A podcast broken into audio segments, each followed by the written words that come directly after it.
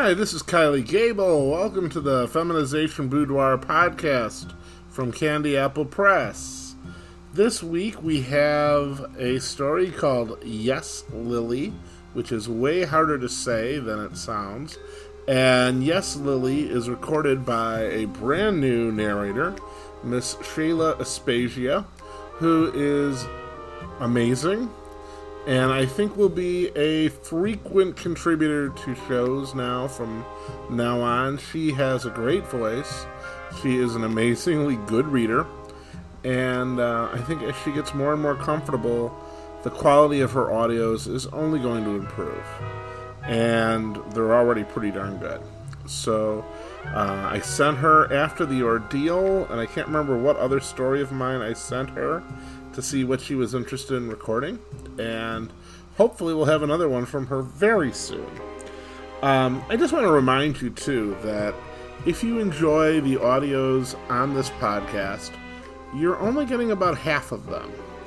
And honestly, I don't generally share the best parts on this podcast.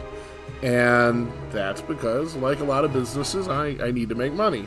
And so the podcast is a clip, but I try to make sure that there's at least something sexy in there, that it's fun, that it's more than 5 minutes. But if you really want to enjoy the full audio, then Clips for Sale is the place. I have a link in the description where you can buy the full audio. Usually they're under $15, and you know, you can play them over and over and over, and usually there's more than one good scene that you are missing. Okay. Also, just as a note, I am really getting tired of that introductory sponsor that I do for Anchor. I think Anchor is a wonderful product, but I am ready to record another one just so you don't have to listen to me saying the same thing every single week. So, without further ado, here is a story called Yes, Lilly. It's about a guy who is just a total freeloader. He takes advantage of his roommates, and his roommates' girlfriends are really kind of pissed. And so they put his roommates in touch with a woman named Lilly, and Lilly has a way of breaking guys, shall we say. And this is a story of how she breaks this particular guy and turns him into the maid that his roommates have always wanted, even though they never knew it. So here we go. Here's Yes, Lilly, written by me and Claudia Acosta, with audio by the great Shayla Aspasia.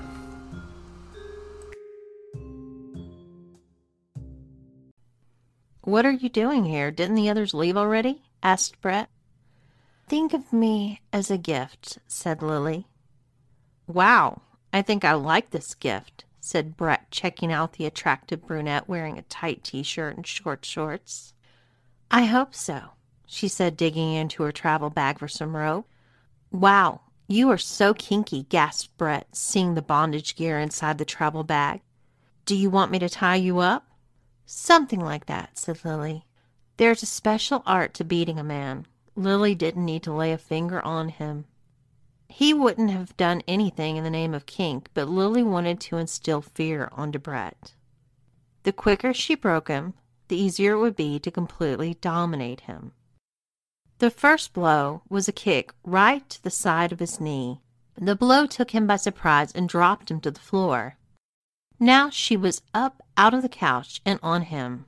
She wasn't looking to hurt him, not really. This opening gambit was all about shock and awe. Brett hadn't even screamed yet and had not yet reacted to being knocked to the ground.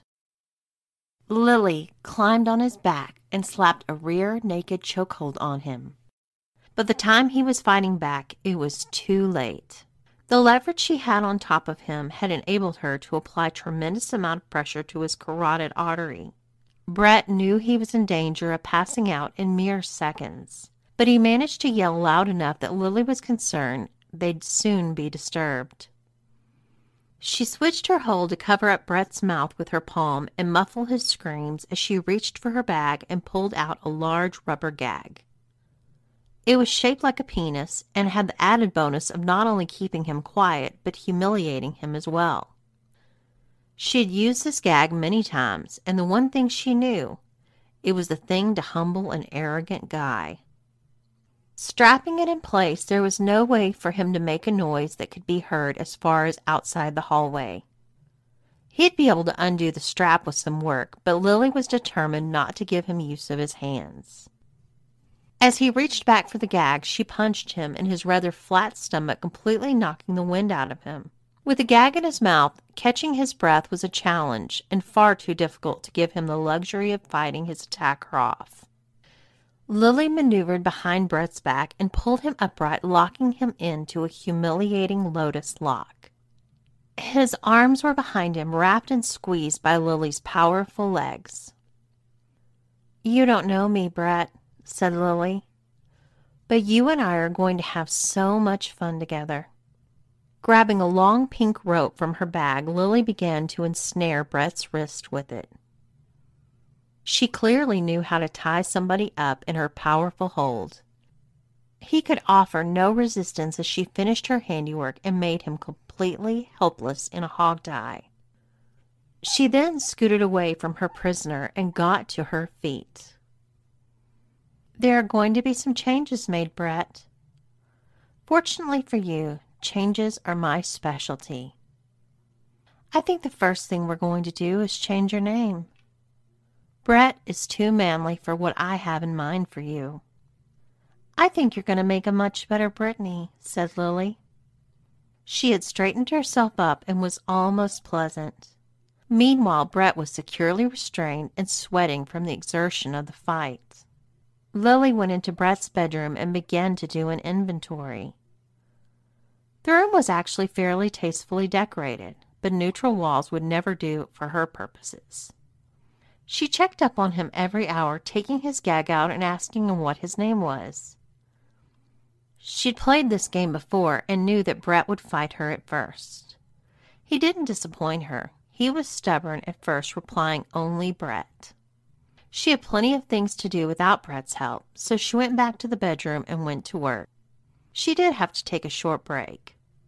Doing this to guys even after all these times inevitably made her so wet. Thinking of him unable to move, stuck in that position, wondering what she was doing in his room. She came twice that night using her trusty big black vibrator, a vibrator that Brett would also get to know very well. Around 11:30, Brett had changed his tune. "What's your name?" she asked with a little sympathy for the tears in his eyes. "Brittany," he mumbled back at her. "What?" "Brittany," he said louder. Lilly only chose the name Brittany because it sounded a little like Brett. But Brittany was good. Sissy Brittany, the cock slut. It had a certain ring to it.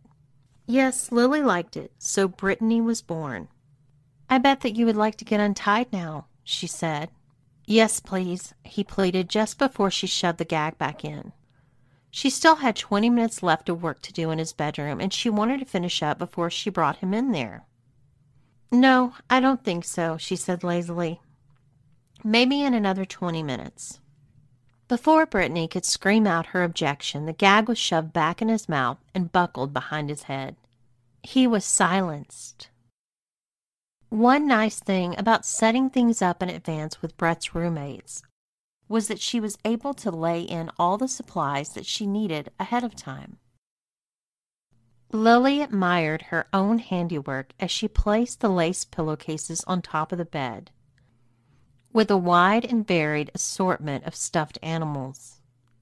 She smiled to herself, thinking of the confrontation soon to come. Returning to the living room, Lilly untied Brett's ankles and dragged him up to his feet. Brett turned his back to her so she could undo his wrist. But instead of releasing him, she just pushed him ahead. He wanted to cry out in betrayal and frustration, but the gag was still buckled onto his mouth, effectively silencing him. "Not just yet," said Lilly. "Trust is earned." She pushed him all the way to his bedroom, where Brett's knees buckled, trapped in horror and fascination. His bedroom was everything a tween girl could hope for, from the Disney princess throw rug to the word princess stenciled into the headboard of his bed. "I know what you're thinking," said Lilly. "I didn't have time to paint it, but that's probably a better job for you anyway." "Humph," he grunted into his gag. Lilly couldn't understand a word he said, but she thought she was pretty clear about the meaning. "You know what would be really fun? Let's play dress-up," said Lilly excitedly. Brittany was having none of it. She stumbled away from Lilly, screaming her head off into her gag. "Fine, we can play another game, but I don't think you're going to like it," said Lilly, grabbing a riding crop from the top of Brittany's dresser. "You don't have to like what I tell you to do. In fact, I'm sure you won't, but you will do it." Brittany continued to back away, but didn't get far. Lilly pounced on him and dragged him over to the bed, where she threw him over her knee. Lilly was very skilled with the riding crop and used it to inflict serious pain on Brett's soft, fleshy butt cheeks. She could tell by the way that he writhed in agony with each blow. Lilly unleashed a furious barrage on Brett's soft behind, turning his ass from a pasty white to a dusty rose. "You know," said Lilly, "I could stop any time I want, but first I need to know you're going to be a good girl. Can you be my good girl, Brittany?" Lilly couldn't hear what he said, but she could be sure the soft pleading was not defiance. She removed the gag and was rewarded with a litany of begging, pleading, and promising to be the best sissy he could be. "So playing dress-up sounds fun to you?" asked Lilly mockingly. "Yes, please," begged Brittany. "You want to wear makeup and pretty clothes?" asked Lilly. "Yes," pleaded Brittany. "Then tell me about it," ordered Lilly. "I want to wear dresses. I want to wear heels, too. Please give me some panties and all sorts of makeup," echoed Brittany. "Not bad, Brittany," said Lilly. "You almost convinced me. Now let's get to work." Brittany was not happy to see the clothes that Lilly was retrieving from his dresser and tossing on the bed. It wasn't just the sexy, girly underwear dripping with lace, but because these flimsy things were in his drawers where his underwear belonged. Lilly reached over and removed the gag from Brittany's mouth, but rather than voice an objection, he patiently waited for his arms to be released, and then he rubbed some circulation back into his wrist. When the gag was finally released, Brittany immediately began pleading. "I will pay you. Is that what you want? Just go. I'll give you a check for however much you want." First, if I went back on my word like that and it got around, I'd never get hired by anyone ever again, said Lilly. Secondly, who in their right mind would ever take a check from you? "My dad," began Brittany. "Cut you off?" said Lilly. "Now, I'm starting to lose patience. You're not going to bargain with me. Stalling isn't going to work. And do you really want to get physical again?" "No, it's just, I know. It's tough to give up your manhood, but it's not like you've been doing anything with it. In fact, let's start this off right," said Lilly. She walked over to his nightstand and pulled something out. Brittany couldn't see what it was, but knew it couldn't be good. Lilly pulled down Brittany's pants and reached into his underwear. With practiced ease, she had placed a pink cock cage on him and locked it in place. "What is that?" asked a panicked Brittany.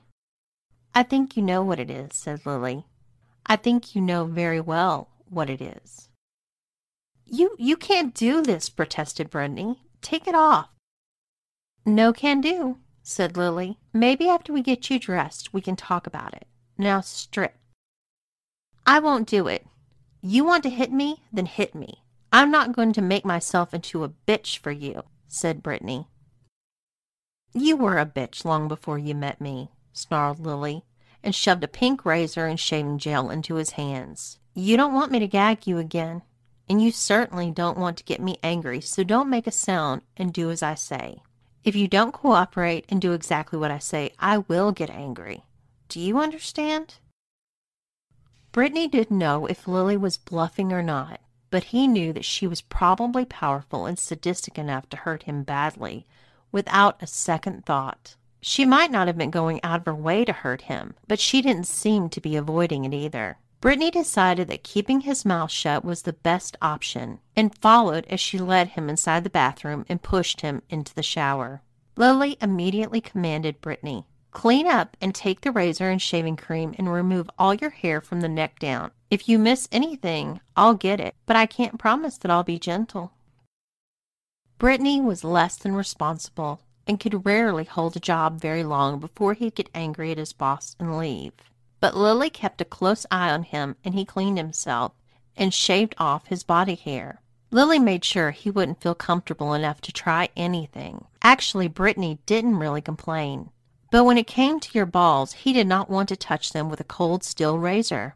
Lilly looked wordlessly at him and demanded, "Yes, that too." When he was finished, Lilly did go over the missed spots, but most of them were in obvious places where guys always missed.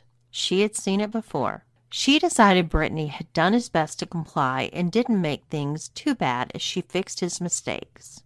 After leading him back to the bedroom, Lilly sat him down at his vanity, still naked. It was weird for Brittany to think that he had a vanity now. Where had it been hidden? This room was his, but it didn't look anything like it should have. It was all girl and all wrong.